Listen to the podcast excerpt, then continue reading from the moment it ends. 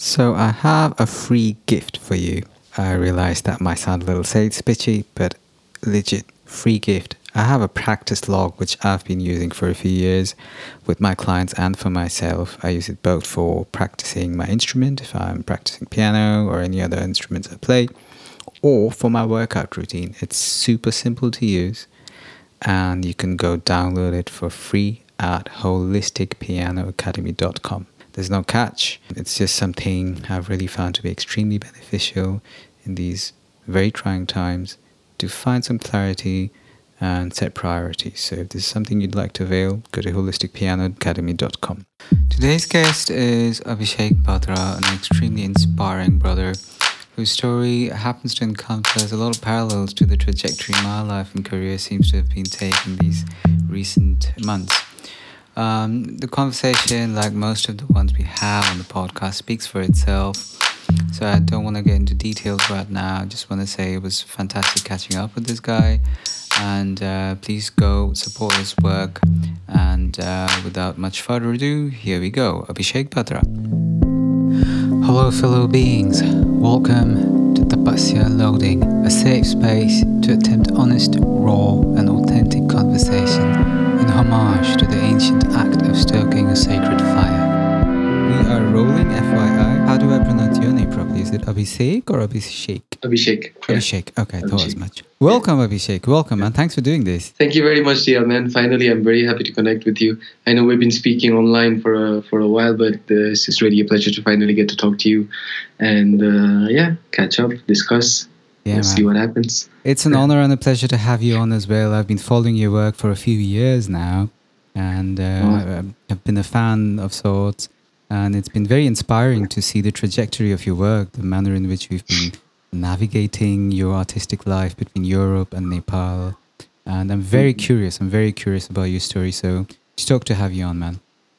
Um, nice, man. Tell me, man. Uh, you're literally, uh, and I'm almost embarrassed to say this, you're literally the only Nepalese jazz musician I know of. Why is that?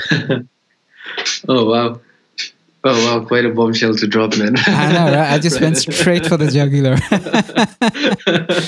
But um, uh, I mean, I'm also, it's my bad, of course, but yeah. But what's going on here? Mm-hmm. What's the story? Yeah, I mean, is um, jazz is is fairly new uh, to Nepal, I would say, relatively, especially, you know, compared to other genres. Um, I was lucky enough to like, you know, like be a part of it or or grasp it or be inspired by it, like right at the beginning when it started. Mm-hmm. Um, How did it start was, for you?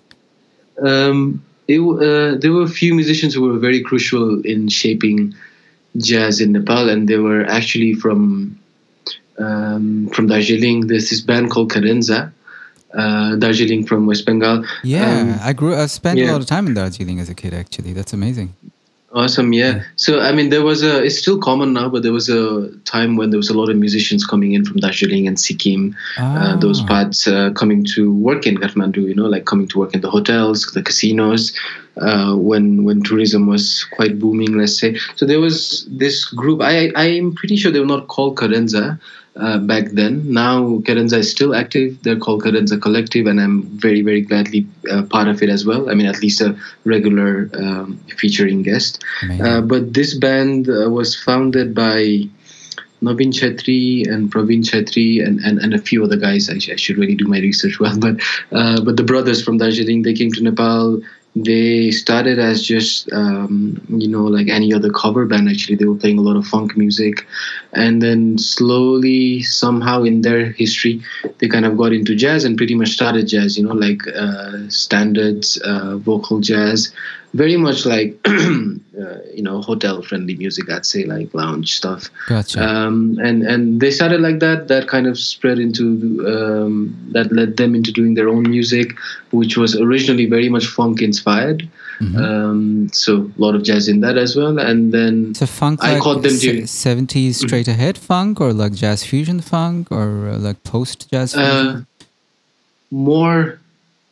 Uh, not so much jazz fusion, actually, no. Okay. In fact, uh, I mean, like, when when they actually started out, they, they even had some songs, they were kind of close to Red Hot Chili Peppers kind of funk, right? Sweet. But then that kind of slowly started to kind of get in some some um, jazz influences, like also the instruments, you know, there were some traveling musicians, uh, horn players, because uh, like in Nepal, even till this day, we don't really have a lot of horn players. Mm-hmm. So that kind of shaped their sound as well.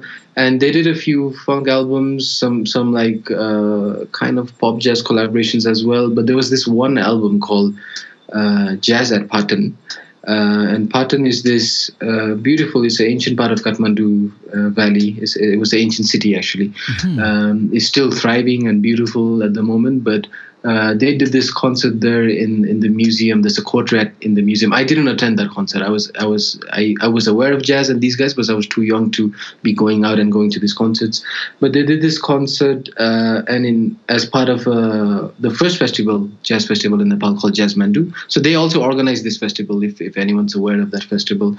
Jazzmandu is still um, the biggest jazz festival in Nepal. There's only two uh, at the moment. Beautiful. But uh, this is so quite during a bit, that actually, fest- for such a small country, if you think about it. Yeah, I mean, the other one is actually I'm I'm part of it because uh, from from the school that I work in, I work at the Kathmandu Jazz Conservatory, and through well, I guess we'll talk about that later. Sure. But through that school, we also do another jazz festival, which is kind of focused on jazz education. Excellent. But yeah, we, we can get to that later, I guess. But Absolutely. But Jazzmandu is um, it was a jazz festival which which uh, which um, attracted a lot of international musicians, lots from India as well. Actually, every year we have pretty good Indian bands, but all over the world, you know, Germany, um, I mean, all of Europe, U S, Australia. But this one particular event, Jazz at Patan, was kind of dedicated to fusion night. Right? Mm-hmm. Fusion in the sense East meets, uh, meets West kind of fusion, right? Not jazz fusion. Uh, and the idea was like all these musicians who come to play for the festival, including Cadenza, the, the our Nepali and Indian boys, uh, they they kind of like they have a few days, two three days to put together a fusion concert, right? So they they choose some traditional musicians, some folk musicians, from Eastern classical musicians, usually from the Hindustani background, and and they put on a show in collaboration with them, and essentially they actually play standards, jazz standards, but with that fusion touch. So wow. That album actually was one of the first albums that that uh, I discovered from Cadenza, and then I was like, Um, I still can't describe how I felt, but it felt amazing. You know, I really couldn't understand what was going on. Uh, I couldn't really tell, you know, back then maybe you don't even care about like, is it improvised? How much it is improvised? I don't know. But like, I remember feeling great and like this amazing energy, and I wanted to be part of that energy somehow. That's how I remember. So um, yeah, long story short, it was due to this band. They kind of, uh, you know, lit the spark. And let's have the name of the band again, please. Uh, Cadenza. They were called Cadenza back then, and now they're called Cadenza Collective because they feature a lot of... Beautiful. So I just want to put it out there once more properly for my listeners. Absolutely. Yeah, absolutely, man. I'm, I think you can find Jazz, Jazz, uh, Jazz at Patan in YouTube. I don't know if that's a legal link, but I do, because I know I tried finding that in Spotify, Apple. I couldn't find it. But yeah, through that, they started that. This is fifteen years ago, I'd say. Um, something like that, and they, they they ignited the spark, let's say, and and through that, uh, again, these guys were responsible for kind of starting sessions, sorry, jazz sessions in Kathmandu, and which brought in a lot of uh, traveling musicians, uh, educators. Uh, I started to kind of follow them around. Uh, eventually, I got really inspired, and then kind of. Um, yeah, your earliest, your earliest encounters, earliest memories of music. Could you tell us a little uh, about that? Yeah, I definitely. Uh, I, I wish I had a more interesting story, man. I definitely didn't have a musical upbringing. Like no one in my family uh, is. Uh, let's say most of them were not interested in music or or happen to be musicians. Um, so my first really encounter was uh, some of my cousins. I guess they. They they got me into into rock, like especially especially the classic rock kind of scene. So it was very much like that. Yeah, through that, through radio, through some of my cousins who were getting into that. One of my cousins used to play guitar. So yeah, anyway, my first encounters, at least like, you know, like kind of being curious about music or loving music, was um, definitely when I started listening to to I don't know bands like Guns N' Roses and, and Led Zeppelin. Um, Hell yeah! Not that before that, yeah, yeah, exactly. Yeah. Not that before that, I, I hadn't discovered music, but let's say I wasn't really interested in it. Uh, but yeah, definitely, like, kind of got me into rock. Like, that was a big part in my life. Like, I was definitely a rockhead for a while. Uh, uh, like, not only uh, you know, someone who appreciates and listens to rock, uh, and later on to metal and stuff, but I also played a lot of that. My first instrument was actually uh the bass and the guitar, kind of some no way, both at too. the same time. Me too. Yeah, awesome, yeah, man. Yeah, yeah, yeah, yeah. I started uh, like, you know, when you're in school and then you're in cover bands, or exactly. you're trying to play covers. So I started with bass. The only, I'm pretty sure the only reason I ended up with bass was I wasn't good enough to play guitar. So all my friends were like, "I think you can handle bass, so just play bass." And then, then that's probably how it happened. Yeah. It's and funny. Then, after, uh, in my case, after twenty years of working as a professional keyboardist, I realized I'm probably more a bass player at heart than a pianist, actually. Yeah, no way, man. I yeah. like I still have, you know, despite being a professional musician, a full-time musician, I still have this innate, like, a childish desire to be a bass player. I still have that, you know. Really? It's like, I wish I could, like, group. Yeah. I and I do still play. I to, yeah. Same here. I think uh, um, I'm not sure how you uh, which generation you are. I'm forty-two. In my generation, I think also the instrument keyboards generally, especially in countries uh, which went as, um, which didn't have as much access to keyboards, because keyboards were really expensive instruments back in the day, right? Like, um, yeah, I spent my uh, teenage years here. Um, I grew up in different places, but I spent my teenage years where I really started getting into music seriously in India.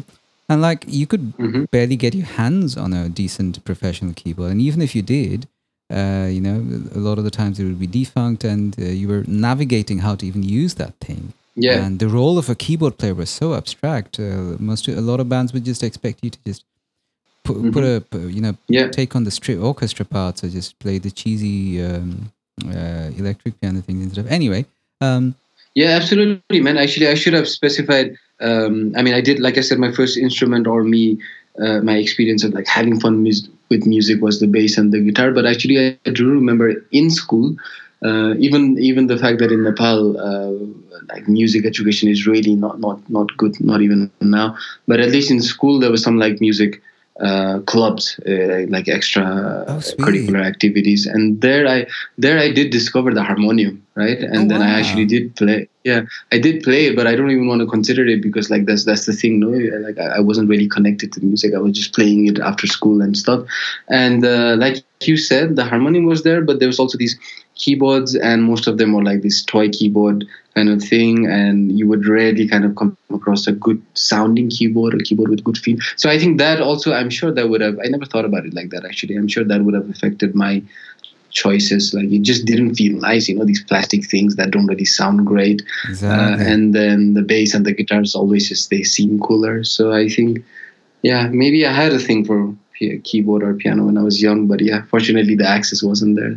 Yeah. I don't know about you, but I ended up becoming a keyboard player because there was just no one else around who played keyboards, even at a at a very like an extremely basic, decent level.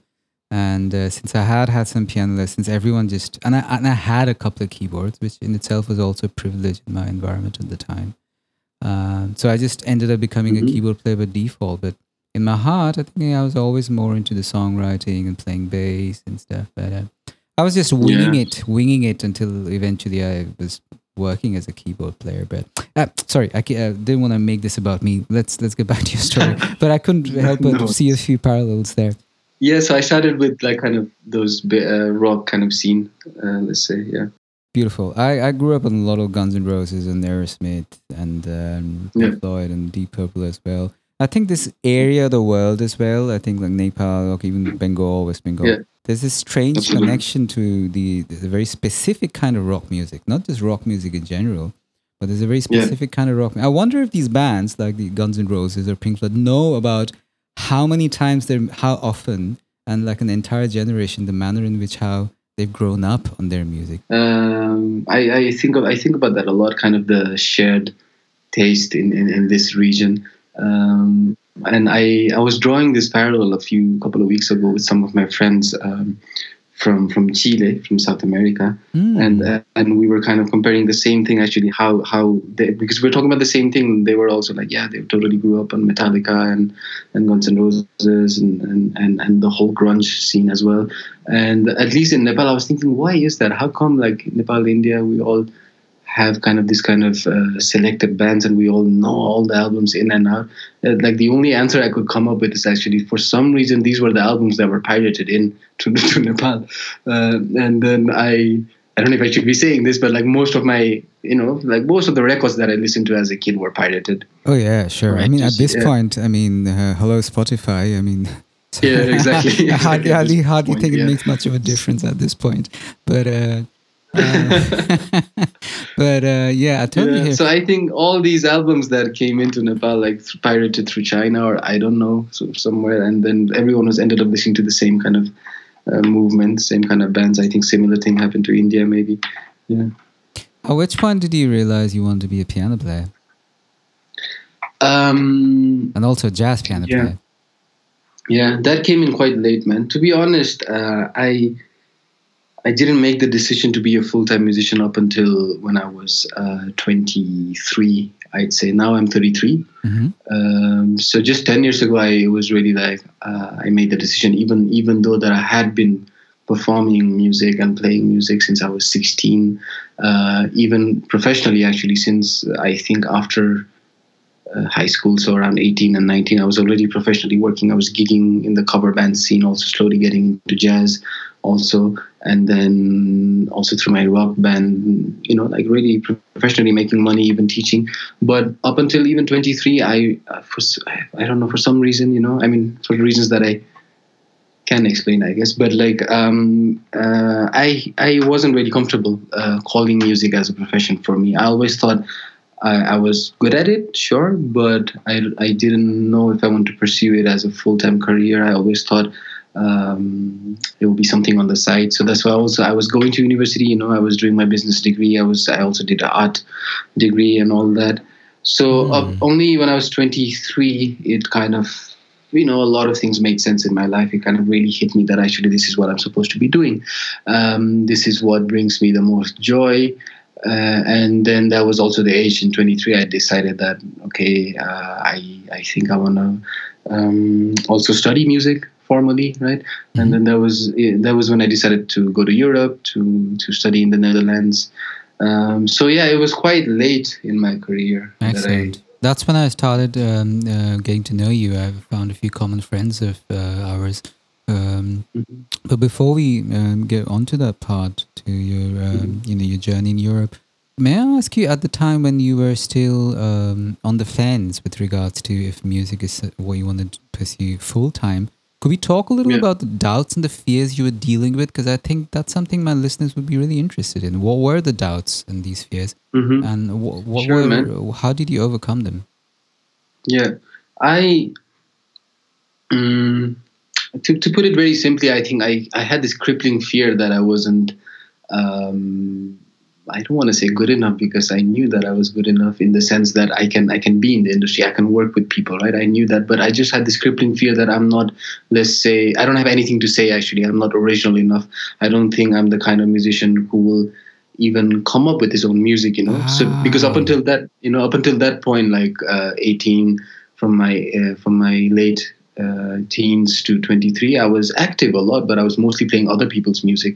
Gotcha. I was, you know, even, even jazz, like, you know, playing standards, improvising, which felt amazing. It was very inspiring. Even some popular music that I did, uh, some rock bands. Like the most involved I was in terms of writing was in my rock band called Jindabad. Uh, and in, even in that band, it was a joint collaborative effort. So I would kind of throw in a few things. But up until that point, I had this crippling fear that, yeah, I'm not really a writer, you know, I, I don't really have much to say. Uh, and then, yeah, so that, that fear alone. Something like imposter like, syndrome? Yeah, man. Yeah, yeah. Wow. Absolutely, wow. I think, yeah. Yeah, it's classic, uh, man. It's amazing no. how much we all have in common, right? I mean, that was, yeah. that, that that's a classic. I mean, welcome to the club. Exactly. Exactly. Yeah. So it was mostly that, not that I was unhappy, huh? like uh, in the sense I just, I, some reason I knew like, uh, this is what I like to do in music, like play a lot, jam a lot, play other people's music, be on stage. I used to do it well. I used to like doing it. Uh, so it's not that I wasn't unhappy, but I just, uh, in the back of my mind, I was just thinking that, yeah, this is a part-time thing. And maybe I'll even keep doing it for the rest of my life, but like kind of keep it casual like this. Uh, but yeah, it was only when I was twenty-three that really uh, kind of made me start. Uh, I started writing a little bit, maybe like when I was twenty-one, twenty-two, I started writing my own music.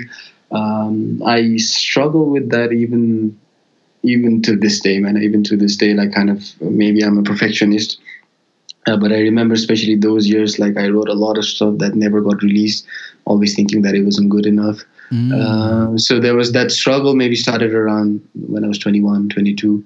Um, and then around twenty-three, that's when I was like, well, maybe the problem is also because I'm not kind of my attitude towards it. I keep saying to myself, that is, is sort of a hobby, and, and I'm not, I tell myself that I'm not a writer and stuff. So I started changing that attitude to see how that's going to feel like. Uh, that also made me realize maybe I should go to school, you know, like because in in Nepal, um, especially at that point when I was twenty-three, it wasn't a good time to be a musician, or in fact, even it wasn't a good time to be in Nepal. Like it was one of the worst times, the, the huge political crisis we had. This thing called load shedding. I don't know if anyone knows. Oh yeah, I, I, well, like, well, I do. I do. I grew up in load yeah, shedding. Yeah, I'm sure you do. Exactly, yeah. exactly, right. So, the, so for the electricity listeners, cuts basically. Yeah, the electricity exactly, yeah. just go out. Yeah, yeah.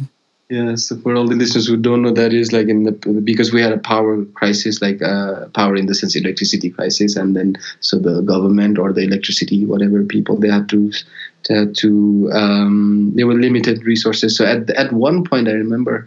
The last year I before uh, going to Europe, there was like eighteen hours of power cuts per day. Wow. Uh, eighteen hours, man. Yeah. So like, uh, you know, that's most of the day. And especially being a keyboardist, because I'm, I wasn't a pianist. The piano is not a common instrument in Nepal. A keyboardist who oh which relies on electricity. Yeah. It was, yeah, it was horrible. It was horrible. So uh, hard relate, man. I, I think I, th- I think the longest streak I did was, I think, eleven hours, I remember, as a teenager. Because um, uh, I lived really yeah, close yeah. by. I mean, Calcutta is just like a couple of hours away from Kathmandu, which is where my ancestral city is. And I was uh, living here as well. Okay. So I think, oh, but uh, I actually I had no idea you guys also had it, man. Oh, yeah, no absolutely. We even used the same word, load shedding. So it's, uh, it's, it's great. It's literally the same word that was being used as well. So intimately familiar. Um, yeah. Yeah. I'm I'm so so stoked to meet someone who knows what the word load shedding means. You're literally the first guest. I know. Like as I was saying is as I was saying it, I was like, should I say it? Like, does anyone even know what that is? No, thank God you did. So around that time, it was quite frustrating uh, being a musician generally here. So I started to change my attitude. Like at least you know, wondering like, hey, maybe I. I don't consider myself a, a full-time musician or a songwriter or a composer um, because I don't, maybe the, the environment is not right, you know, maybe I don't have the right kind of people uh, inspiring me, maybe not the right kind of scene. So I decided maybe uh, let's go to school, uh, to a music school. It's always, it's been a long, long dream of mine to kind of study music. Uh, so I decided maybe now's the time. I had saved up a little to kind of pay for the first year at least. And then I just, you know, like without, almost without much thought, I was like, let's try it. I have uh, saved up for to study a year. Let's see if it works out. Amazing. Um, and then I just go, got a, yeah, got ahead with it. Yeah. Beautiful. So, so you did yeah. some, you did some yeah, load shedding of your own. I mean, I was referring to shedding baggage and just uh, changing the narrative of your life. Yeah, yeah, yeah. Um, how was that like? How uh, at which at which point, or uh, let me rephrase that. Mm, Well, why did you choose the Netherlands? I'm curious about that. Yeah, there's, that's one question. Mm-hmm. The primary cause behind that. And what were your first impressions of um, living in Europe? Yeah. Um, so Netherlands, because... Um, so a very important uh, part of my musical development is is the Kathmandu Jazz Conservatory, which is where I work and I also direct the academics mm-hmm. now, but I was a student there. Uh, back uh, back in the day when I was that age, twenty-two, twenty-three. Um, and, and so when I was a student there, uh, the, the the school, uh, much like now also, used to attract a lot of visiting educators. Uh, there were a few Dutch educators at that time. And uh, Jaco, Jaco van den Doel is his name. He was he actually taught me some piano back then. And he kind of... Uh, you know, hinted that maybe I should look into Netherlands as well, because before that I was obsessed with studying in the U S um, kind of for some reason I thought that, yeah, if you if, if you're interested in jazz, like, you have to go to U S, you have to be in New York mm-hmm. and, and study there. That's the only way. Um, so I had actually applied to quite some schools in the U S as well. Um, before Netherlands, I had applied to U K, I had applied to U S. Uh, and one of my dream schools, actually, the, the New School of Jazz and Contemporary Music in New York. Yeah, um, love this I place. Yeah, yeah. I applied there and I got in as well. Uh, this was in, so when I was twenty-three, yeah. So just when I had decided, like, this whole thing I was talking about, that I'm going to study music, the first school that I applied, one of the first schools that I applied was in New York, the New School of Jazz and Contemporary Music. I got in, I was, like, thrilled. I was like, wow, this is the dream school. But, you know, I was counting on some kind of scholarship because the, the tuitions there is, like, I remember reading the yeah, I remember reading the letter and I was so happy, but then the tuition at the bottom was like thirty-six thousand dollars per year. Yeah. so, yeah. so yeah, I yeah. think you and me both, we understand like what that means in this part of the world. Oh, very much. Uh, so. I remember getting receiving my first brochures. I was like, are th- is there is this a is there a is that a typo? Like, are these figures for real? I had to. It took a while to wrap my head around that. And um, yeah, yeah, yeah. So yeah, that's. The, um, so then U S was out of the question. Maybe I should have applied to more schools. I was just stuck on like, yeah, that's the school I want to go in because all my heroes went to that school.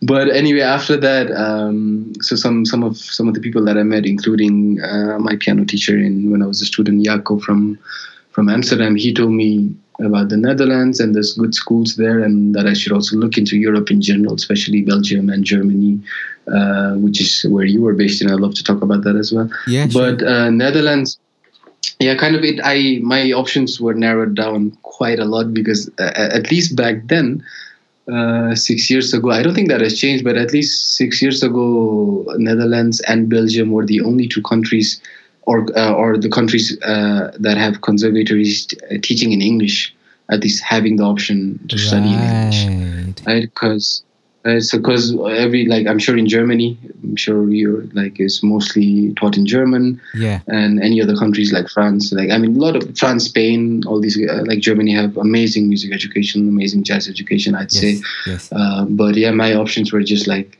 just Belgium or Netherlands uh, because those were the schools offering in. In, in English. So then I applied to Amsterdam and Rotterdam. Uh, I got into both, but then um, I chose Rotterdam because the, I was researching the teachers there and I happened to dig the teachers there. Mm-hmm. Um, so yeah, that's how I ended up there. Maybe a quick uh, fun fact would be that uh, because up until now we've been Uh, talking about myself uh, as a jazz pianist, which I do like to identify as, but when I had applied to the Netherlands, um, I applied for a composition degree, a jazz composition degree, and that's what I studied actually. I didn't study jazz piano. What I studied is jazz composition and arranging. And uh, the, the funny story behind that is like the only reason I did that was uh, at least back then, now it has changed and it's changing, but back then if you had to audition to study jazz piano or whatever jazz performance based degrees, you had to apply in there and audition with them, right? You had to go there, you had to do the audition, play with the uh, play with the band there, and then do your theory and ear training tests, all of that, and then fly back home and then wait for your oh my god Yeah, so uh, I couldn't do that. There's no way I could afford to do that. And it's not only it's not only about affording, but it's just like, man, just getting a visa, you know, like just being uh, in the party and getting a visa to the Netherlands for an audition, like very less chances to to to get that. I'm very glad you addressed this, by the way, because it's it's the kind of fun fact uh, most of the world has no clue about. Yeah, so I kind of, you know, thought that, hey, because uh, I was going through the website. And then I was like, oh, to study jazz composition, you don't need to go there and audition. The audition is actually sending your music and sending your recordings, sending your scores, and doing an online theory uh, theory and uh, ear training test. And then I was like, hey, so I'll do that. I'll apply for jazz composition, even though I don't know anything about it and I haven't composed. And we, you know, just a couple of minutes ago, we went through the whole thing about me feeling like I'm not a composer. But then I, I decided that, yeah, I'm going to take that um, that uh, path. And then once I get there, maybe I'll switch to jazz piano because that'll be easier. And I'm glad I didn't because uh, the teacher that I got there, like even I remember the first lesson, I felt like it felt so amazing. I was like, man, this is what I should be studying. And then Like that whole Beautiful. thing fell into place, this whole imposter syndrome and everything, and my struggle with writing. I was like, maybe this is what I needed to do. Beautiful. And and since then I've been, I, I identify myself as a composer first and then a pianist. Um, but yeah, it was funny, man, those years, um, because I, so I decided not to go to the U S, and then I decided I'm going to take one more year, put together an application for some conservatories in Europe, and then figured out how to compose. So then, yeah, then I just started composing, and that was the best thing ever, man. Maybe I should have mentioned that when, when we were talking about how did I overcome that. But how I overcame that is because I had to compose. Mm-hmm. I had to put together a portfolio of at least three compositions to send to this school. And then I just started writing, more like recycling my old ideas, you know, trusting my old ideas and thinking that, hey, I think I can piece this together. And then I also had to figure out the whole writing process, actually, because my reading and writing music wasn't so good, mm-hmm. definitely not up to the level of European conservatories and what they expect.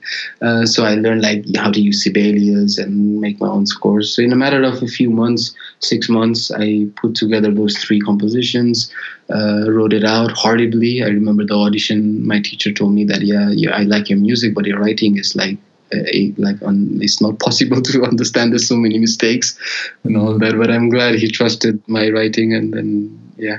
So, yeah, that's how I ended up studying composition. I ended up in Netherlands. Hard relate, man. I actually applied to U S uh, in the beginning as well.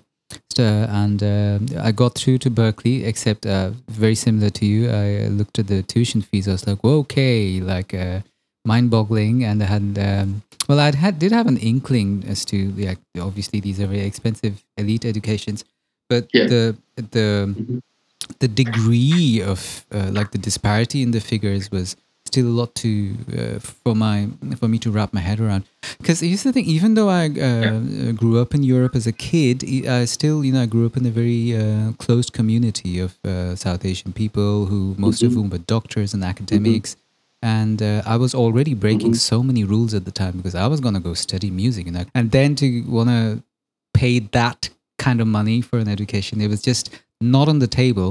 No. Yeah. So then Berkeley started sending me these uh, um, brochures on the partner schools in Europe. And one of them happened to yeah. be in this tiny little town in Germany called Freiburg, uh, who I happened to have family ah. in, or where I happened to have family in. So that was a happy coincidence, and uh, and also I also remember the the fears of having to. Uh, I, I did grow up with a little bit of German, because part of my family is German, but it was still not. It was not a language I could like really communicate in. But this institute, mm-hmm. were being affiliated to Berkeley, being a college, ha- offered mm-hmm. a hybrid uh, approach, so where you could do most of your lessons in English and some were only in German. So it basically gave you a soft landing ground wherein you could start off with English and learn German as you go. It it's they changed the rules mm-hmm. now, but this was a very different time. So I can intimately yeah. relate to the, some of these um, um, struggles, if you may, you're going through. Yeah. It's it's, yeah. Um, it's very inspiring to hear um, the manner in which you've navigated these uh, waters, man. Mad respect. Yeah. Uh, and also the reading and the writing. Like when I landed there, everyone's like everyone liked my playing a lot. I would have actually liked mm-hmm. to study composition, by the way, but they didn't have a composition degree at the time. It was only, you could only do mm-hmm. instrumental studies. So everyone liked my playing, mm-hmm. but my reading was a catastrophe. I'm still a very poor reader for, a, you know, by European standards. Um, yeah, yeah. But uh, yeah, I mean, uh, I, I flunked, I, I was constantly flunking my sight reading exams and had to figure out a manner in which how to... Same here, man. Yeah, yeah really? Same here. Yeah. Yeah, I mean, uh, yeah, reading, not only reading, but like also ear training was one of my struggles, actually. That's the only thing I failed, I remember, in in, in music school. Really? But uh, yeah, man, and especially uh, especially for a pianist like this, and, and, comp- and a composition student, the, the level of reading is like relatively quite high. Yeah. Um, so I definitely didn't have it, and, and as you said, I'm still I still consider myself I could I still practice every day reading. Mm-hmm. I still need to get my chops up. Yeah. Excellent. But, yeah. Uh, that's very mm-hmm. inspiring. I, I I I aim to practice sight reading every day, but I'm yeah I'm a I'm a chancer there. I haven't been very yeah yeah a lot of guilt coming up right now. Anyway, yeah, my piano teacher's standing right next to me right now, the one who gave me all that grief for my sight reading. Anyway. Oh, really? uh, yeah, absolutely, absolutely. Yeah, that's a whole different story, though. So, uh, tell us about your first, like, the initial, not just the musical experience. I mean, uh, th- that obviously was a very positive experience. What were your cultural experiences like? I mean, you're from Kathmandu, which is a very cosmopolitan city, I happen to know. But um, what was it like? Was this the first time you were in Europe? Yeah, it was the first time I uh, ever, like, lived anywhere else, actually. Um, so, I, I don't think I've, uh, yeah, actually, yeah, before going to the Netherlands, I hadn't traveled um, anywhere outside of Asia. The only places I'd been to was India and Thailand, actually, I remember. So it was a huge, uh, huge shock, huge shock. Um, Tell us about the shocks. Yeah, I mean... Um, What's the first thing that shocked you? Man, just like, I don't know, just like, like I don't know where to start. Like, I mean, you say Kathmandu is a cosmopolitan city, but not really. It's still... It still feels like a big small town, you know. It's like, I don't know, that makes sense. But uh, yeah, so like, you know, just being able to use the metro and uh, like the trains, like all, every single thing, man, every single thing. When I started to go there, everything was an experience. So uh, like, uh, and well, and the fact that uh, fortunately Netherlands is quite like uh, quite uh, accessible in terms of uh, English speakers. I uh, sorry, I didn't phrase that right, but anyway, everyone speaks English there, and then they're pretty good at it, right? Yes, so yes. You don't really struggle with that. I I, I would imagine maybe in, in some ways it's better than Germany in the sense that more people are um, uh, fluent in English. Definitely, definitely, yeah. The Netherlands generally are a lot more global friendly than Germany. Germany is catching up. Uh, I mean, cities like Berlin, uh, you could, I mean, uh, my roommate in Berlin is Japanese. He, he's been in Berlin for ten years, doesn't speak a word of German. But um, it's it's still, I mean, Netherlands has been uh, a lot more yeah. global for a while now. You're right. Exactly. So at least there was that, but still despite that, man, like just being able to like um, find the right train stations and stuff. Like just the fact of like, I don't know, I sound like an idiot, but like I've never been on a train. You know? I've never been on a proper train or train stations, buying the tickets and, and uh, you know, being able to read a bit of Dutch and stuff. So all of that was huge, like very new experience for me. I'd never imagined that in my life. You don't sound like an idiot at all. I can relate to that very well. Another thing, I also I think one of the marked differences between um, European everyday lifestyle and Asian lifestyle is Uh, you don't have to come from a privileged background just to like not have to struggle on the street, you know, like everyone uses the metro. Yeah. You know, you don't see this huge divide yeah. between, you know, um, I'm not sure how, yeah. uh, I don't know much about Kathmandu, but in most uh, metropolitans in India, uh, people who with a certain educational and financial background just don't use public transport. They'll just use an Uber or they'll just use a, use a car. Yeah. You know, it's uh, yeah. Actually, yeah, I noticed that in India. Yeah, it's, yeah. I mean, here it's not. Yeah, the public transportation. Now I sound like yeah. an idiot, but that's one of the first things, uh, disparities that still I still never really get used to. Uh, you have you don't have billionaires using the metro in Asia, not very often, at least not in India. Exactly. Yeah. So. So yeah, like, you know, they like because of that reason, I guess, just the day-to-day lives uh, stuff. It took me a while. I used to get lost a lot in my own own neighborhood, uh, and then awesome. yeah, like, you know, food uh, took me a while to figure that out, um, and also, uh, I guess the biggest shock would be the music uh, education itself, uh, like being in actually in art school and surrounded by all these artists. Uh, and because that's something that I wasn't used to, like I like I said, I did, I did go to the Kathmandu Jazz Conservatory. Here, it's not much of a conservatory; it's a very small school. Um, so, yeah, like that. The language, um, the food was a while. Just being able to be part of that system, you know, having a credit card, all that stuff, mm. and and is is. Like uh, I found that very crazy that how everything I felt like I was being watched all the time in the sense that, you know, you have a card for a card for a card and then like you need to swipe and check and and you know all these things to do anything, you know, to buy food, like, you know, people don't even deal with cash so much. So yeah, it was a completely different way of living. I Kathmandu is very different to that even now.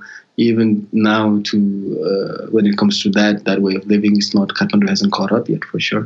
The seven years, almost seven years I lived there, I only came back to Nepal once. Wow! Uh, but so I used to miss home a lot and the and the food and stuff uh, a lot, the Nepali culture a lot because in Netherlands, uh, there's not a big Nepali community at all, especially back then. Mm-hmm. And I remember like the first two years, uh, first two years actually of living in Netherlands, I only met um, like uh, ha- half a Nepali, because there was this friend of mine actually who is half Dutch and half Nepali. Uh-huh. So the only Nepali interaction I had was this half Dutch, half Nepali guy. And, uh, you know, there's no Nepali. Re- I mean, there's a few, there's a couple Nepali restaurants and stuff, very expensive one where you, you know, pay like forty euros for a thali. Uh, I'm sure you know what a thali is. Yeah, like I said, yeah. you know.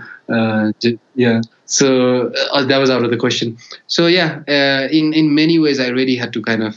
forty euro for a thali? Yeah, man. It's ridiculous. Jesus, I think I'll sell thalis in Netherlands now. Yeah, it is ridiculous. But yeah, it was it was tough, man, to be honest. Uh, I'm a sentimental guy, so I was missing home a lot. The first year was very hard. I almost...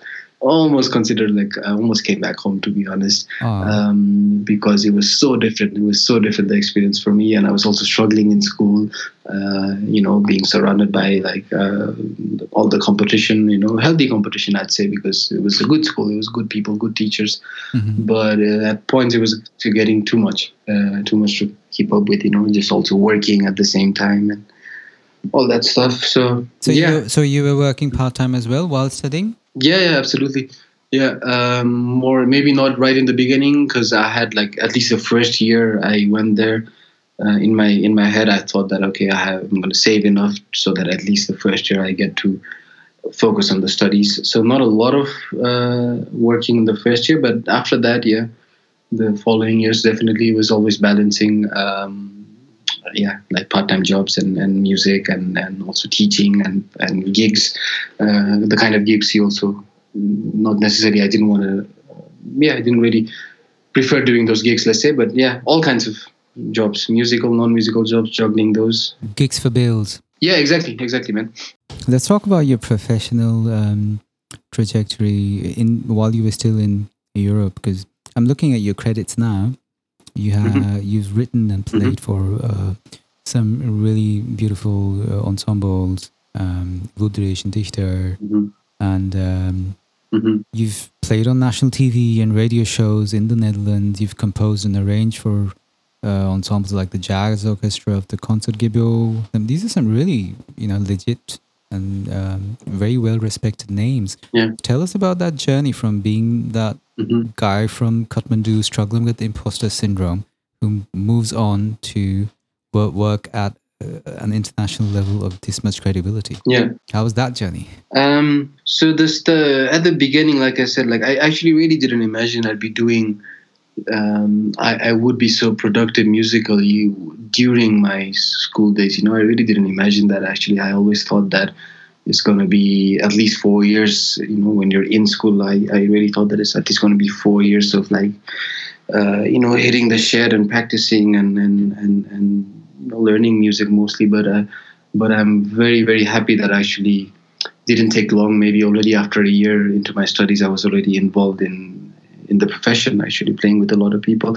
Um, it definitely wasn't easy actually. Like I, Going back to this, my fear of not being good enough and all of that, and especially not having anything original to say, was definitely kicking in again when I was in school.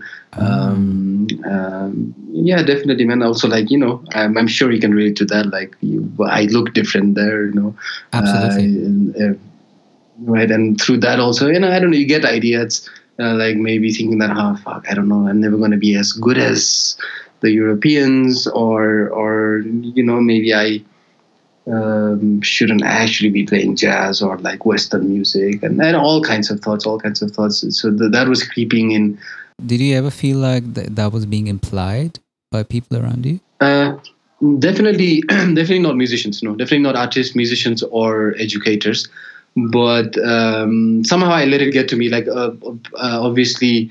Living there, I, I, I love the place. I still miss it. Uh, definitely looking forward to going back again. But, you know, uh, there, there was racism. Like, you know, just general racism when you're just living there. Sure. Right? I'm sure you've experienced that as well. Oh, yeah, absolutely. Fortunately, like nothing horrible ever happened to me. It's not like I was beaten up or anything, but you know, the, the, the odd, the um, uh, microaggressions. Sometimes you get comments on the streets. Yeah, exactly. Yeah. Right. Uh, being treated differently, and also sometimes maybe getting called names in the streets and stuff like that. I guess all of that, I let that get to me. Mm-hmm. Uh, I let that uh, get to me also, not only on a, Uh, you know, like a personal level, but also to my arts and, and, and, and how I feel about music, you know. So uh, so that did play a part of it, but I think most of it was, again, my own insecurities and stuff like that. It's a tricky zone, you know. It's a tricky, like just the amount of energy it drains you of, just to constantly worry about, okay, is am I imagining this, or is this actually being, am I actually facing racism, or am I imagining it? That in itself is yeah. just such a huge drain on your system, you know? I know, man. I, I really remember that it used to be exhausting, actually, sometimes. Yeah. It used to be exhausting sometimes. For uh, like, not in school. I really don't want to give the wrong idea. The school that I went to, Codarts, is a beautiful school. Absolutely, it's, uh, yeah, been lovely, yeah, yeah, and a yeah, safe, yeah. safe space, yeah. Yes, I've been at Codarts. My ex-girlfriend studied there as well. Uh, and it's a beautiful environment. Ah, yeah, th- these educational in- yeah. institutions, that's th- that's... part of the role they play, uh, you know, that's the whole idea, to yeah. to uh, encourage um, diversity, and um, that's the whole idea exactly. behind music. But once you're in the reality yeah. of, you know, outside these safe spaces, you know, it's like a completely different reality you're faced with. So it's all the more confusing in the beginning when you notice the disparities mm-hmm. between these parallel universes in the same geographical location. Exactly. What were your tools to cope? Um. I think, um, like, yeah, finding the right circle, actually, I mean, I think that leads to to to my professional life there. I think I just got very fortunate, lucky that I found the right musicians to play with in, in the school, you know, like, I mean, there's so many musicians to play with in school, and, and then I was playing, I was going to jam sessions a lot and doing all kinds of projects, but this one band Uh, called Woodrish, uh, which you mentioned also. Mm-hmm. Uh, that band actually started in, in Codarts when we were in school. The bass player, I, oh no, the band actually, not only the bass player, the band was already active. They were kind of this jazz fusion band um, uh, with uh, with a lot of different influences, like uh, like drum and bass, and, and but also Western classical music, because we had two string players, and Balkan music and stuff like that. And uh, beautiful. And these guys were amazing. I, I love them and miss them so much. Uh, but, uh, you know, we, we were good friends, and they were sort of open enough to be like, hey, man, like, let's play together and let's write. Uh, we'd love it if you write for the band as well. So I guess all you needed at that point was that trust, you know, like uh, to find the right circle and uh, find people to trust in you. And then I, yeah, used that trust to, I started with that band, Budrish, which was, I think, majority of my uh, professional uh, engagement in the Netherlands was that band. Uh, maybe not financially, because we were still an independent band and stuff, but like all of us, we it was for the same, we loved the music, that's why we did it. Um, but yeah, that band uh, was quite, uh, not only creatively and musically satisfying, but also that band opened a lot of doors, because Uh, through through those guys, these guys were amazing. They were all like working in other different projects and different ensembles. So that opened a lot of doors, and people started to see me on stage. They started to hear my playing and my arrangements, and Sweet. like really through that, a lot of doors started to open. People just, you know, like uh, from a, like Dichter. You mentioned Dichter. Dichter is a Uh, rapper, a Dutch rapper based in Rotterdam. Mm-hmm. Uh, I'm pretty sure, yeah, he also kind of found my music through that. And then, like, so he's a hip hop guy who decided that, hey, maybe I'm going to work with this guy from Nepal. Uh, and then at the same time, they were like um, sort of contemporary classical ensembles. Like, uh, there was this ensemble called Decaphonics, uh, beautiful contemporary ensemble. It's like a ten piece ensemble. It was a string quartet and a wind.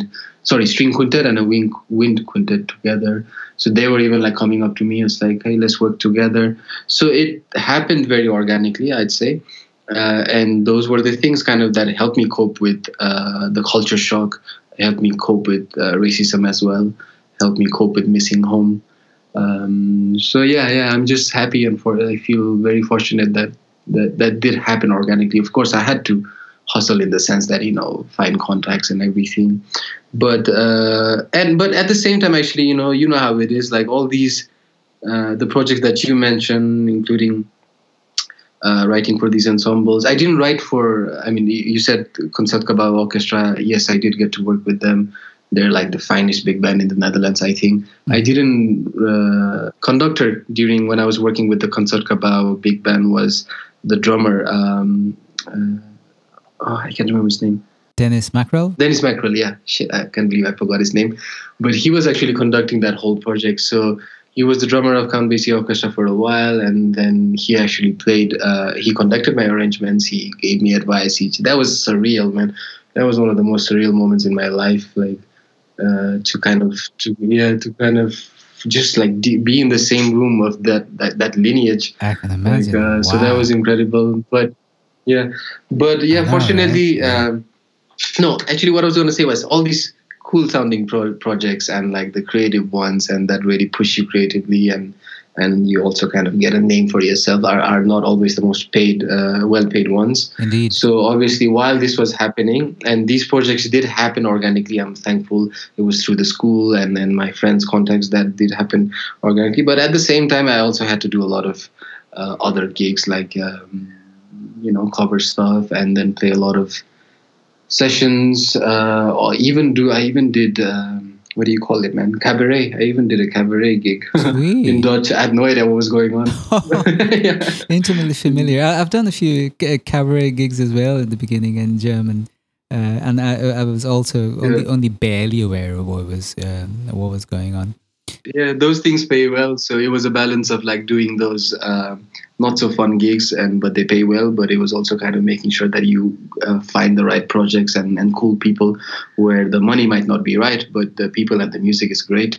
Um, for me personally, I still follow this uh, sort of a mantra for me, like even till this day. It's like when I uh, when I'm kind of you know in the verge of deciding, do I take this project? Do I work with this person, this project, this band, whatever? Is always I ask myself three questions, and if two out of those three questions are valid, then I go ahead with it. And for me, it's just like, are do you like the people? Uh, that's one. Uh, number two, do you like the music? And number three, is the money good? And with those three, as long as you get two right, it's fine. So you know, even if the money's shit, or even if it's not paid. If the people are good and if the music is good, I mean, good in the sense that it's going to challenge you, it's going to keep uh, you on your toes and, and eventually, you know, make you a better musician. That's what I mean by good, not only just fun music. And and also, they are the people good? Do you like to hang with the people? Are there are there nice people? Uh, so even those, if those two are there, I'm going to do that. But let's say if you don't like the music and the people are all right, and if the money is decent, then I take that also. So it was kind of balancing these different kinds of projects uh, all the time. That's a pretty legit system, man. Yeah, still try to follow that whenever I'm confused. How were your experiences with the work culture in the beginning? Did you find a marked difference in the manner people generally approached the mechanics of coordinating a musical project in Europe? I'm sure you did. Like the overall work ethic. Yeah, I actually found it very... I I loved it, to be honest, because uh, kind of uh, coming from Kathmandu, I think not, not only in music, but especially in music and arts, I'd say, but like in generally, uh, we're not the... We're not the most like ethical people or like the most efficient people here in Nepal in terms of in terms of work ethics, you know. Like yeah. I really don't think it's it's not um, even punctuality is is a very flexible thing in Nepal. Hard relate, yeah. uh, yeah. Right. So and then I, I I did I definitely disliked that even when I was living in Nepal. I actually had my struggles with that, and that was weird because uh, you know before even before Europe, I always found that uh, you know when people are too relaxed, I didn't feel so comfortable. I always felt uh, not so good when people are not meeting deadlines and people are not punctual. Uh, I was one of those, um, yeah, you know, people, I guess. Yeah. But clearly there's no space. Yeah, yeah, clearly, at least back then, clearly there wasn't much space for that in, in the Kathmandu music scene, you know, like, so I, I definitely couldn't, you know, like uh, create a scene or like be even vocal about it or like, you know, like criticize people for being late or like not delivering. Everything is like, very flexible, you know. We even have this horrible uh, phrase that we use, especially towards uh, to to outsiders. We use this term called Nepali time, mm. and and that's supposed to say that uh, it's like you know Nepali time is like ah, it's flexible, man. It's okay. I'm forty minutes late for the rehearsal. It's okay. It's Nepali time. That's how things work in Nepal. Like you know, and that that showcases in like on. I don't you know I don't want to. um, criticize my own people and my, but it's like, that's how the country is. Like, you know, you go through the, we talked about public transportation, like, let alone like all the, the efficiency of Europe. And like, even like when someone asks me, like, especially when there's visiting uh, friends from Europe or anywhere, when someone asks me like, how does public transportation work? Or like when someone asks me, when does the bus leave? It's like the bus leaves when the bus is full. You know, that's when it leaves. Like, there's no schedule. Yeah. Uh, uh, you know, you're waiting. For, you know, so it's, it's that's how the country still is. So in terms of that, in terms of work ethics and things, things are very flexible in Nepal. Uh, the industry is also very loose. You know, like even till this day, uh, working with contracts is not so heard of, right? Mm. Working with deadlines is not so heard of. Um, so when I, yeah. So going back to your question, in Europe. Um, firstly, it was a shock, right? Because I wasn't used to it. Uh, I was stressed out, actually, I remember, because like, like, especially the Dutch and, well, not as much as the Germans, I guess, but they're known for their punctuality and like yeah. how thorough they can be yeah. and all that stuff. So very, maybe similar to Germany, but maybe not as much. But so that was a shock. I was struggling, you know, like always a little bit stressed out, like, fuck, man, I need to, sh- I'm sorry, I, sh- I shouldn't be swearing. No, you're, okay. you're, you're, you're welcome to swear as much as you want. This, uh, we, yeah, we, we like okay. swearing here. So, um, so I, Firstly, it was a shock as well, you know, for me just to be able to, like, you know, making sure that I'm in lessons in time. Even if you're like two minutes late, like you kind of get some vibe in the in the lesson from the teachers and, and your colleagues and stuff. So uh, that was a, intimately yeah. familiar. Exactly, man. Exactly. It took me a while, you know, I had to miss a few trains and stuff like that to really figure out, okay, how do you actually do it and how do you pace yourself? Um, so once that was figured out, uh, I, I generally, I really like the work ethics. I actually, uh, I like to work like that. I like when there's clear deadlines, when the communication is clear, when there's people are being, uh, you know, held accountable for their responsibilities. Um, so I learned a lot, mainly, you know, at the end of the day, uh, I learned a lot that I am still trying to implement here back in Kathmandu as well. I'm trying to teach this, especially as an educator. I'm trying to set a good example. And I believe that is, um, is, um, it has been good saying that I'm sole-handedly changing the work ethics here, but at least I've managed to create a network of people who We, we we tend to work quite efficiently, at least here, and a lot of students are learning it at a young age. So yeah, in terms of those things, yeah, I learned very, yeah, I miss that, to be honest. I miss that. Sometimes I feel, sometimes I feel like I need a dose of that every now and then, because things tends to get, things tend to get quite, uh, again, flexible here in Nepal sometimes. Uh, yeah. I hear you, man. I can intimately relate. I mean, um, I remember some of my initial uh, uh, experiences while figuring out schedules for rehearsals in Germany. And mind you, I mean, um, I did spend part of my childhood in Europe, but not Central Europe, and never as an adult. So this was actually the first time I was living on my own as an adult in a very different mm-hmm. culture. And uh, mm-hmm. I remember like uh, like a couple of my colleagues like really sat me down over beers and said, listen, man, we really like how the way you play. But you keep doing you what you're doing, no one's going to play with you. Uh, and that was the first time I was actually I was actually confronted with the fact that how serious this shit was. Yeah. And they were really kind enough to actually identify that I hadn't, I was actually, because I was twenty years old. twenty is pretty young. Mm-hmm, yeah. And they, they they were kind enough to like really sit my ass down and really explain to me that I'm, they, we feel like you might be underestimating the implications of this side to the uh, entire scenario. You really need to get this shit together, because if you don't, you, you're just not going to find anyone to mm-hmm. play with. And I'm very grateful for them till this date. And uh, I did put in the effort, I put in the work, mm-hmm. I cleaned my shit up. Yeah. Uh, but uh, eventually it got to a point. Now at this point, I sometimes do find the work ethic uh, a little neurotic at this point after twenty-two years of being based there. Because uh, I've also seen the other extreme where the excessive stress on just the organizational aspect to it tends to override the vibe. Yeah. Sometimes I think Netherlands is a is a is a nicer balance between the vibe and the organizational things? Uh, yeah, I th- of course, man. I think I'd like to uh, just like to quickly add to that. I mean, Please. I, I don't think Netherlands is a good balance, to be honest. Like, and generally, I've I've seen those cases yeah.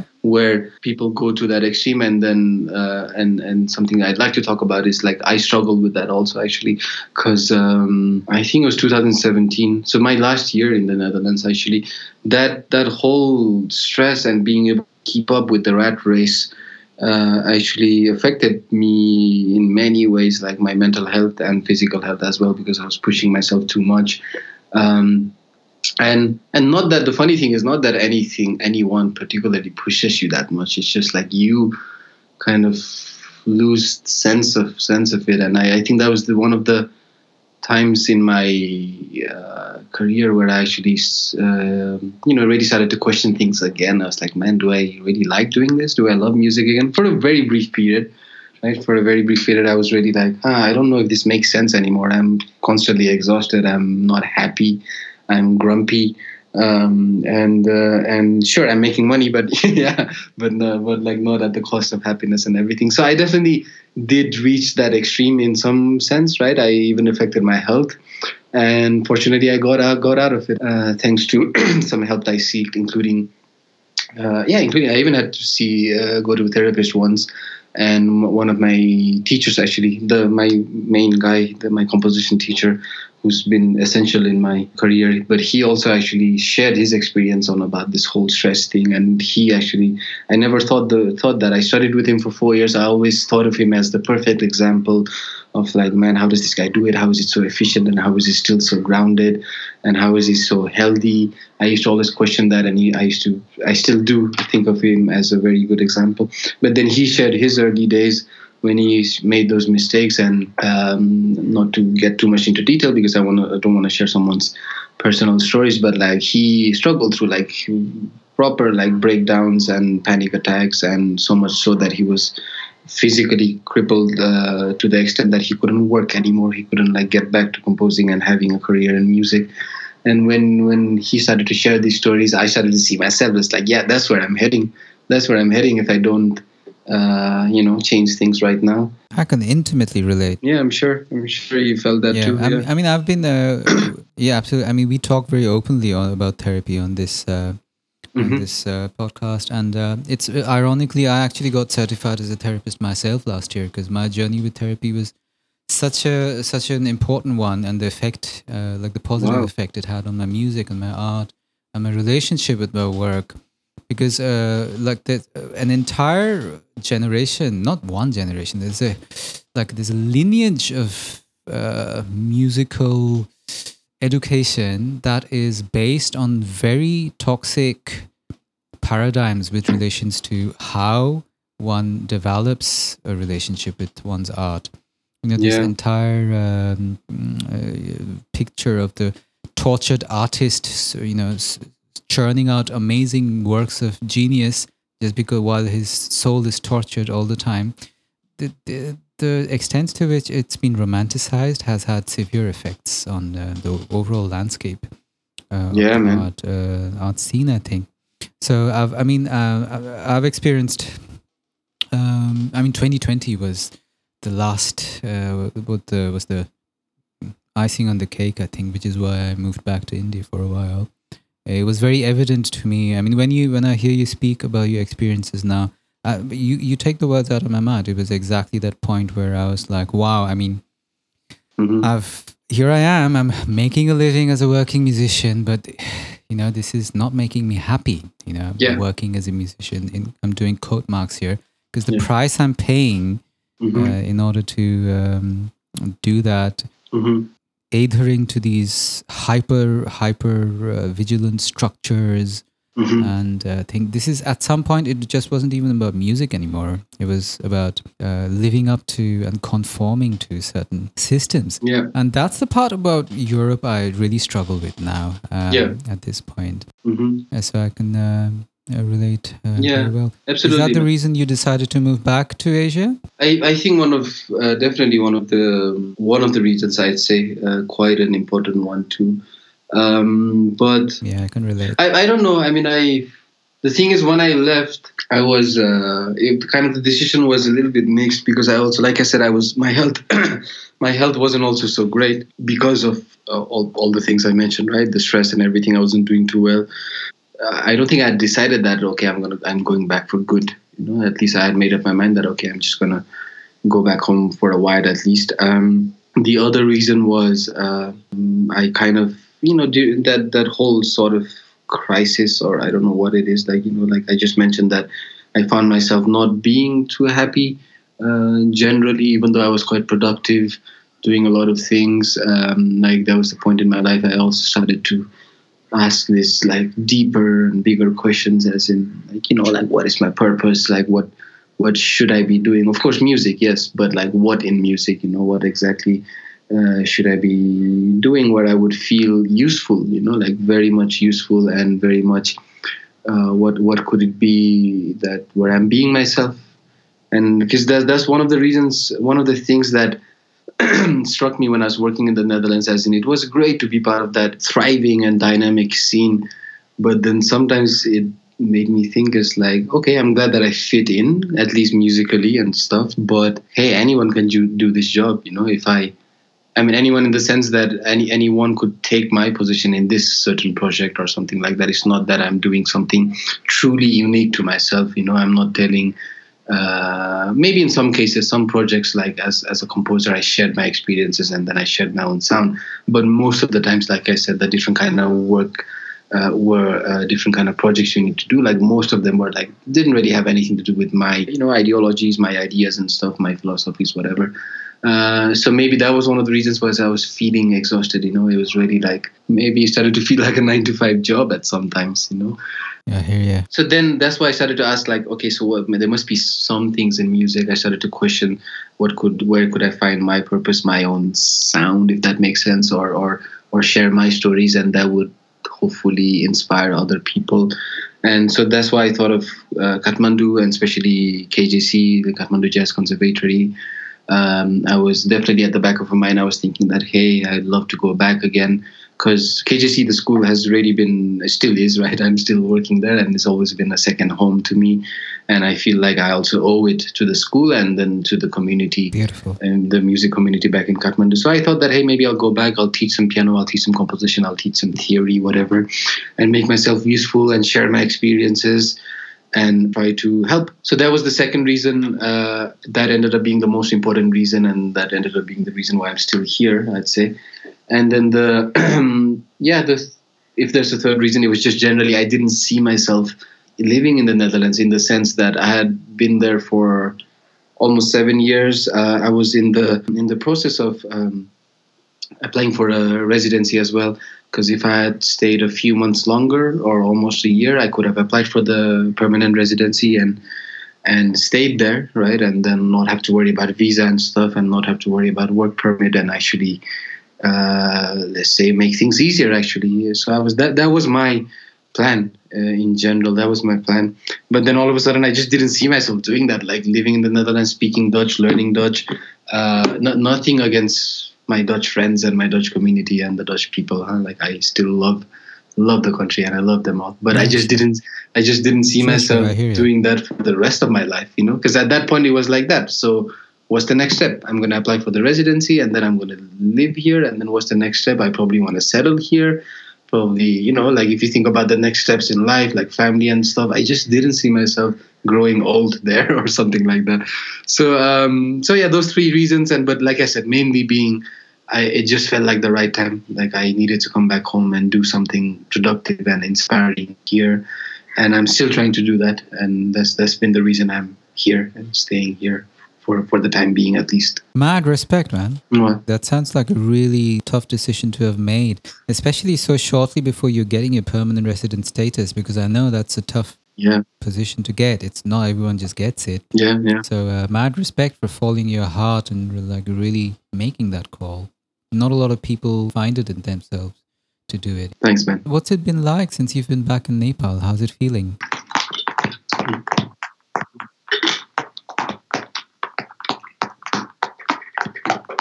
Sorry, that's my cat. That's the sound. Your cat patters like a mean beat. I know. I think I'm going to sample that later on and send you a loop. That was so good. Yeah, please do. Yeah, she's very musical. Her name's Tandoori because we've... Uh, yeah. Tandoori? Sorry. Yeah, yeah. Okay. Me and my wife found Tandoori. She was... Poor kitten was abandoned in a Tandoori dhaba um, by her mother, I Aww. think. So she, was, she wasn't doing too well. So we got her back and decided to name her Tandoori, and she's doing very well right now. um, but yeah, so uh, being awesome. back in Nepal, um, it's been... it's been great, man. Obviously, let's cancel out twenty twenty and twenty twenty-one so far. But uh, yeah. other other than that... But you got married in twenty twenty, didn't you? I, I did, man. Yeah, like during the lockdown, during the first lockdown, actually, just when yeah. things were opening up. So it wasn't all that bad for you then? Yeah, exactly. Yeah, yeah. So it was like, yeah, it was probably the only thing, good thing that happened in twenty twenty. But uh, but other than that, uh, yeah, man. So like like I said, like my plan was one of the one of the reasons to come back was like, hey, I'm gonna go and check out K J C, the Kathmandu Jazz Conservatory, and then see what I can do there.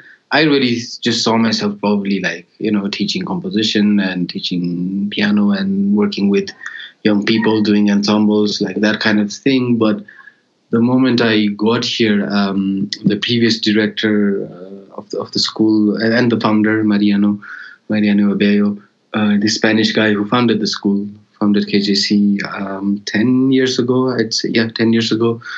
Um, so he, so I came back and then I met him and I was like, hey man, and catching up because we've been, you know, he, he was my teacher and we're very good friends. And but then he was in a state of his life where he was like, yeah, this is not working out for me. And then I think um, I've done my part in Nepal, and then I think I want to go back to Spain. So and, and then the school huh. generally, the school generally wasn't doing too well actually, because um, like Nepal, twenty fifteen we had this uh, very serious earthquake. Um, yeah, yeah, and then actually there were two in the same year. Actually, one in. March wait was it April and May yeah but like big earthquakes that yeah. really destroyed, you know, that really caused massive massive effects massive like very serious yes. consequences to the country that we're still recovering from, to be honest. Like a lot of it we're still recovering from it even till this day. Um, so after twenty fifteen, you know, it wasn't a good time for the school because in generally Nepal was going through this weird phase. Um, you know, mus- let's just say that music education wasn't on the priority of people, uh, of, of musicians, of students. Yeah. So um, school wasn't doing too well generally. Financially, it wasn't so sustainable. Mariano, the previous director, also had decided that, so he's going to step out. Um, and then I had just come back in. That, so basically him, Mariano, and then the, um, the other founder and also the current director, Uh, and my boss, uh, Mister Nirakar Yaktumba, him, uh, the two of them actually proposed that I um, direct the academics, that I take over at least uh, the academic side of the school and, and decide, you know, to kind of take the school into a different direction and try to see if we can bring it back, bring life back to the school. Uh, and um, yeah, so that was a big, uh, big shock to me. I really wasn't expecting that. I had been back. Uh, in in some ways, uh, kind of tired of all the, you know, the stress and responsibilities and and uh, late working hours and all that. I had just been back from that, and then and kind of thinking along the lines of, hey, maybe I'll take it a little bit easier now in Kathmandu. But then then then the two of them kind of tell me that pretty much run the school, right? Um, and then I that was a very confusing time. It took me a while to decide. uh, I wasn't sure. I mean, I was sure that I want to be around there, but if the school wasn't going to be around, then was there to be around, right? So um, I then decided to take that job, actually. And um, definitely I need to mention the other people working there back then, including my wife, uh, Maria. So the uh, Maria who I got married to last year, actually, she that's that's where I met her. She was actually volunteering in K J C that year when I came back, twenty seventeen. Wow. Uh, she had just, yeah, she had just gotten out of Berkeley. Is she Dutch? No, she's Spanish. Um, she's from Madrid, but then grew up in Central and South America most of her life. Beautiful. And then studied in Berkeley. So she had just gotten out of Berkeley. Uh, she studied jazz vocals and then decided, I guess she was in a very similar phase in her life uh, as, as I was. kind of wondering what to do, and decided that maybe she's going to go volunteer in a music school in Kathmandu. So she was doing that, and she was not only teaching vocals, but uh, her and a couple of other teachers, uh, Dahoud Salim, uh, who is also a Spanish uh, uh, Spanish pianist, uh, the two of them essentially were kind of uh, teaching at K J C, but also st- starting this this program called, what we call it now, the the diploma. It's like a jazz diploma program. So the these guys, uh, Maria and then Dahoud and a few other teachers, uh, volunteers, they were kind of just laying the foundation of this jazz diploma program, but then the school was also on the verge of closing down. So I stepped in there, and then I, I and Maria and Dahoud especially, they were like amazing people, like amazing educators, so passionate. And just because of their passion, especially Dahoud's uh, passion, uh, like I was kind of attracted to, like, yeah, man, let's do this. I think we can do this. Let's try to get the school back up in its feet and and do what's necessary for the scene, because the scene really needed a program like that, uh, like a formalized, you know, systematic uh, program to study music, not only jazz, like, but just music in general, because Kathmandu really lacks that. You know, there's no, even till this date, there's no um, like a formal degree you can get in Kathmandu for Western music, at least. You know, you can get a bachelor's in music, uh, even the diploma, the two-year diploma program that we um, designed is is a private course, you know, it's not affiliated to the government or anything. Okay. So uh, these guys were laying down the foundation of that, and then I was just coming in. I loved the idea, and then then all of us together, we really shaped the program. We designed the program. We started it. Uh, we started it in two thousand seventeen, and then since then, that's been going very well. Like, that's what keeps me uh, the busiest here. Like that's that's that's my let's say majority of my time goes to awesome. teaching and managing that program. Awesome. Yeah. And uh, like I said, before twenty twenty, things were going pretty well, I think. We were doing, uh, I like to believe that we would, we, at least in the jazz scene, we are doing what the scene needed. Like, it's not that um, there's a lack of musicians in Kathmandu. There's not, it's not really like there's a lack of jazz listeners and musicians in Kathmandu. But especially for the musician, there's a lack of uh, uh, space, right? And by space, I mean uh, not uh, not access to education. I, uh, like today, you can't really even say that there's lack of, like, as long as you have the internet, you can access anything about, right. uh, at least the, you know, like, you know, things that are taught in school, like, you know, like the concepts, the ideas, right. the theory behind it, you can find that online yeah. anywhere. So it's not like people lack access, but actually the space where you can meet musicians, you can do ensembles, you can jam, you can network with other musicians and find gigs and make bands and, and, you know, play festivals and like that kind of thing, which is the most essential part of being the being a musician. You know, it's, it's not only about learning your ideas and theories and practicing. You need to apply it, and that community. Yeah, exactly. Yeah, um, and then that program, like we wanted to address that mainly. Obviously, the the curriculum and the academics is there, and, and we do our best. But like just creating a space where a safe space where people can come, jam, play with each other, learn with each other. Uh, they can host jam sessions, they can do gigs. You know, we try our best to give our students the gigs uh, as much as possible. Amazing. So kind of just creating a momentum uh, for in order for a scene to work, actually, you know, because it's not, you can learn however much, you can go to the best schools and you can uh, be a beast in, in your instrument and everything. But if you don't have the space uh, to to to to uh, apply those things, then then it's useless. Indeed. So in that sense, the last uh, few years has been great uh, for me. I feel quite useful. Going back to what I was saying, like finding that purpose and all that stuff. I've I've uh, I feel very lucky that I'm I'm part of this and it's growing. Unfortunately, the last two years hasn't been one and a half years uh, hasn't been so great. But yeah, uh, just hoping things will get back to normal again. Let's see. How has been the post-pandemic phase for you guys? Um, well, it's it's like uh, to India, we're still in the pandemic, I'd say, because the first lockdown actually didn't hit us so much. Like we in Nepal got quite uh, lucky in the sense, I mean, there wasn't, a, let's say there wasn't at least a health crisis, gotcha. right? Because the lockdowns uh, that happened last year was very strict and we at least managed to keep the virus out. And then the numbers quite low, mm-hmm. but that came at the cost of like really strict lockdowns that damaged many things in the country, including the music industry and music education. So um, yeah, last year, uh, I think from March to December pretty much. Uh, no gigs, none of that. We were mostly in lockdown, either strict lockdown or partial lockdown. In terms for the school, we were uh, teaching the whole program online, uh, which which we managed to do. But obviously, uh, you know, like I just mentioned, that one of the most important things about the the education is is that space and being able to play with people. So like the most essential part of the program kind of was removed, and we were just doing online lessons. And uh, so that was a Uh, that sucked quite a lot. But then twenty twenty-one, January onwards, things started to look better. Uh, gigs were happening, uh, like recordings, festivals, whatever.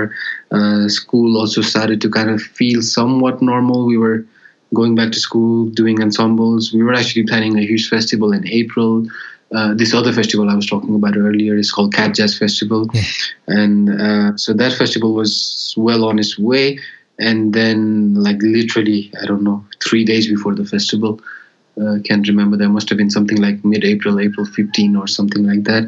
Uh, then we got into this part of the, the second the phase, second the wave. second wave hit us. Damn. Yeah, and Shit, man. So yeah, and very similar to India, I think, like, it, has, it hit us very bad, very bad this time. And we're still, so we're, like, kind of, it's still, uh, the numbers in the past few days seem better, but we're really still peaking right now. Gotcha. In the climax. So um, yeah, I don't know. So I'll be able to answer that in a few uh, in a month, I hope. But uh, I don't know. I have a feeling things are going to look better. The numbers are going down. People are getting vaccinated. Uh, so I think it's only moving forward from now on. I really hope so. Yeah, brother. I hold a candle to that thought. Fingers crossed. Yeah. Where's the best place to find you, and what's the best way to support you in your work, Abhishek? Oh, um, cool. Um, I'm on Instagram as Abhishek Badra. So that's a, just my name, A B H I S E K, right. B H A D R A. Um, I'm quite active there with my music. Uh, I've also got a Facebook page, same Uh, Facebook profile and page with the same name, Abhishek Badra. Um, and then in terms of, uh, and also I'm on YouTube, of course. Those are supporting me. Um, my most recent and active project at the moment right now is called Juni, um, J O O N I. Juni is in Instagram and in and in Facebook and all of that as Juni Music. And we came out with an album last year, Uh, which we're still promoting now. We actually did a official album launch right before lockdown, the, this lockdown. Uh, so uh, yeah, like you can find that album. It's called, it's self-titled, it's Juni. Um, I'm very happy with that album because it kind of fits. It took a while, but it kind of uh, addresses my purpose as well. Uh, not purpose, but like, let's say, you know, what I was talking about, like trying to find my own sound and music and find my space in jazz and the jazz idiom, let's say. But with this album, I'm kind of trying to find that, and I'm addressing that, I hope. Um, it's an album I put together with some local musicians in Kathmandu, uh, and also quite a few international musicians. Beautiful. Most of them, actually all of them, who were traveling through Kathmandu and especially volunteering or teaching at the Kathmandu Jazz Conservatory. Beautiful. So the album has, um, you know, some traditional musicians as well. Like uh, you will hear the bansuri and you will hear the tabla. But uh, yeah, I've also got like, I also wrote some stuff for uh, saxophonist and a full jazz rhythm section, a couple of musicians from the Netherlands who came. Uh, and my wife is uh, also the founding member, Maria, my wife, uh, who's also the founding member and also the singer in the band. So you can find that album, Juni, Juni Music, and in iTunes, in Spotify, in all platforms. Beautiful. Uh, you can definitely support us by that. And then check out K J C as well. Uh, Kathmandu Jazz Conservatory. You can support our work at K G C by simply just following us, I, I'd say, uh, and key, and following our students, most importantly, because the scene is really happening here, and I think there's going to be lots of good things coming from Kathmandu in the near future. I hope so. Beautiful. Yeah. We are definitely going to make sure we get some people mm-hmm. out there on those links, and F Y I, they will be included in the episode notes as well. This was an absolute pleasure, man. This is this. It was so good to connect with you. Thanks for coming on. Thank you very much, man. No, thank you. It's, it's been a pleasure. Likewise. So many parallels to our stories. There's so much I can relate to uh, with respect to uh, your story. I know, man. Yeah. It's very inspiring. Yeah, exactly. I think we draw a lot of parallels. I you remember when I first discovered you, and like that's exactly the first thing I I thought of. You know, really? Like a South Asian guy, uh, a keyboardist, a pianist in Europe. And like, yeah, because, you know, like, you know how it is, man. There's not many of us, you know, let alone musicians, you know, there's not many of us in Europe anyway. I know. Uh, I mean, yeah, well, quite a few, relatively more Indians, but especially for, uh, you know, especially in the music industry, not so much, I'd say. Not as many. So yeah. um, It's also yeah. crazy because we have two cities in common, right? Because you're one of the very few people I know who even know Mannheim exists. Yeah, yeah. Whereas, I mean, some musicians, I mean, obviously musicians in Europe know about Mannheim. And it's crazy, like, uh, I remember you mentioning that Mannheim's the only German city you've been in. And that's been my base for a yeah. while. And I used to uh, live part-time in Rotterdam uh, for a while as well. Awesome, so man. Some crazy connections. Yeah. And there. Now you're, uh, you're back in India? Or yeah, I'm, uh, I'm, I'm, uh, I'm uh, in Calcutta right now at, uh, in my parents' place. So I'm actually like pretty close to where you are right now as well. I've, uh, I'm, mm-hmm. um, I'm, I'm hanging out here till global travel opens up again.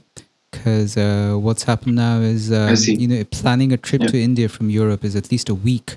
So uh, I want to be close to my parents until yeah. global yeah. travel opens up again, and until I can be, you know, travel within twenty-four hours. I want to be close to my parents and my family. So in case there mm-hmm. is any support they need from my side, I can be there for them. Because uh, I've had friends who've had very painful yeah. experiences wherein, you know, their family needed them and they couldn't travel. And they even lost members of their family. Yeah. And I'm not built for that kind of thing emotionally. It's not something I could deal with. So I made a call, and uh, yeah. uh, I will be back in Europe for a couple of months now in uh, summer. But mostly, uh, like you, I'm wrapping up loose ends for now. And I'm moving back to India for uh, a few months until things settle down. Um, and mm-hmm. I'm starting a master's degree in, cool. uh, in fall, but that's all online. Oh, cool. What are you studying? I'm doing a master's in music, and I'm... Uh, specializing in songwriting. Nice, man. Sounds awesome. Cheers, brother. Gratitude from the bottom of my heart for listening till the very end. Please consider taking a minute to subscribe to our show so you know when the next episode is out. This is a labor of love, one I hope snowballs into one that's sustainable in its attempt to support independent thought and authentic relating. And having you as a regular member of our audience is what makes that a realistic prospect. Much love.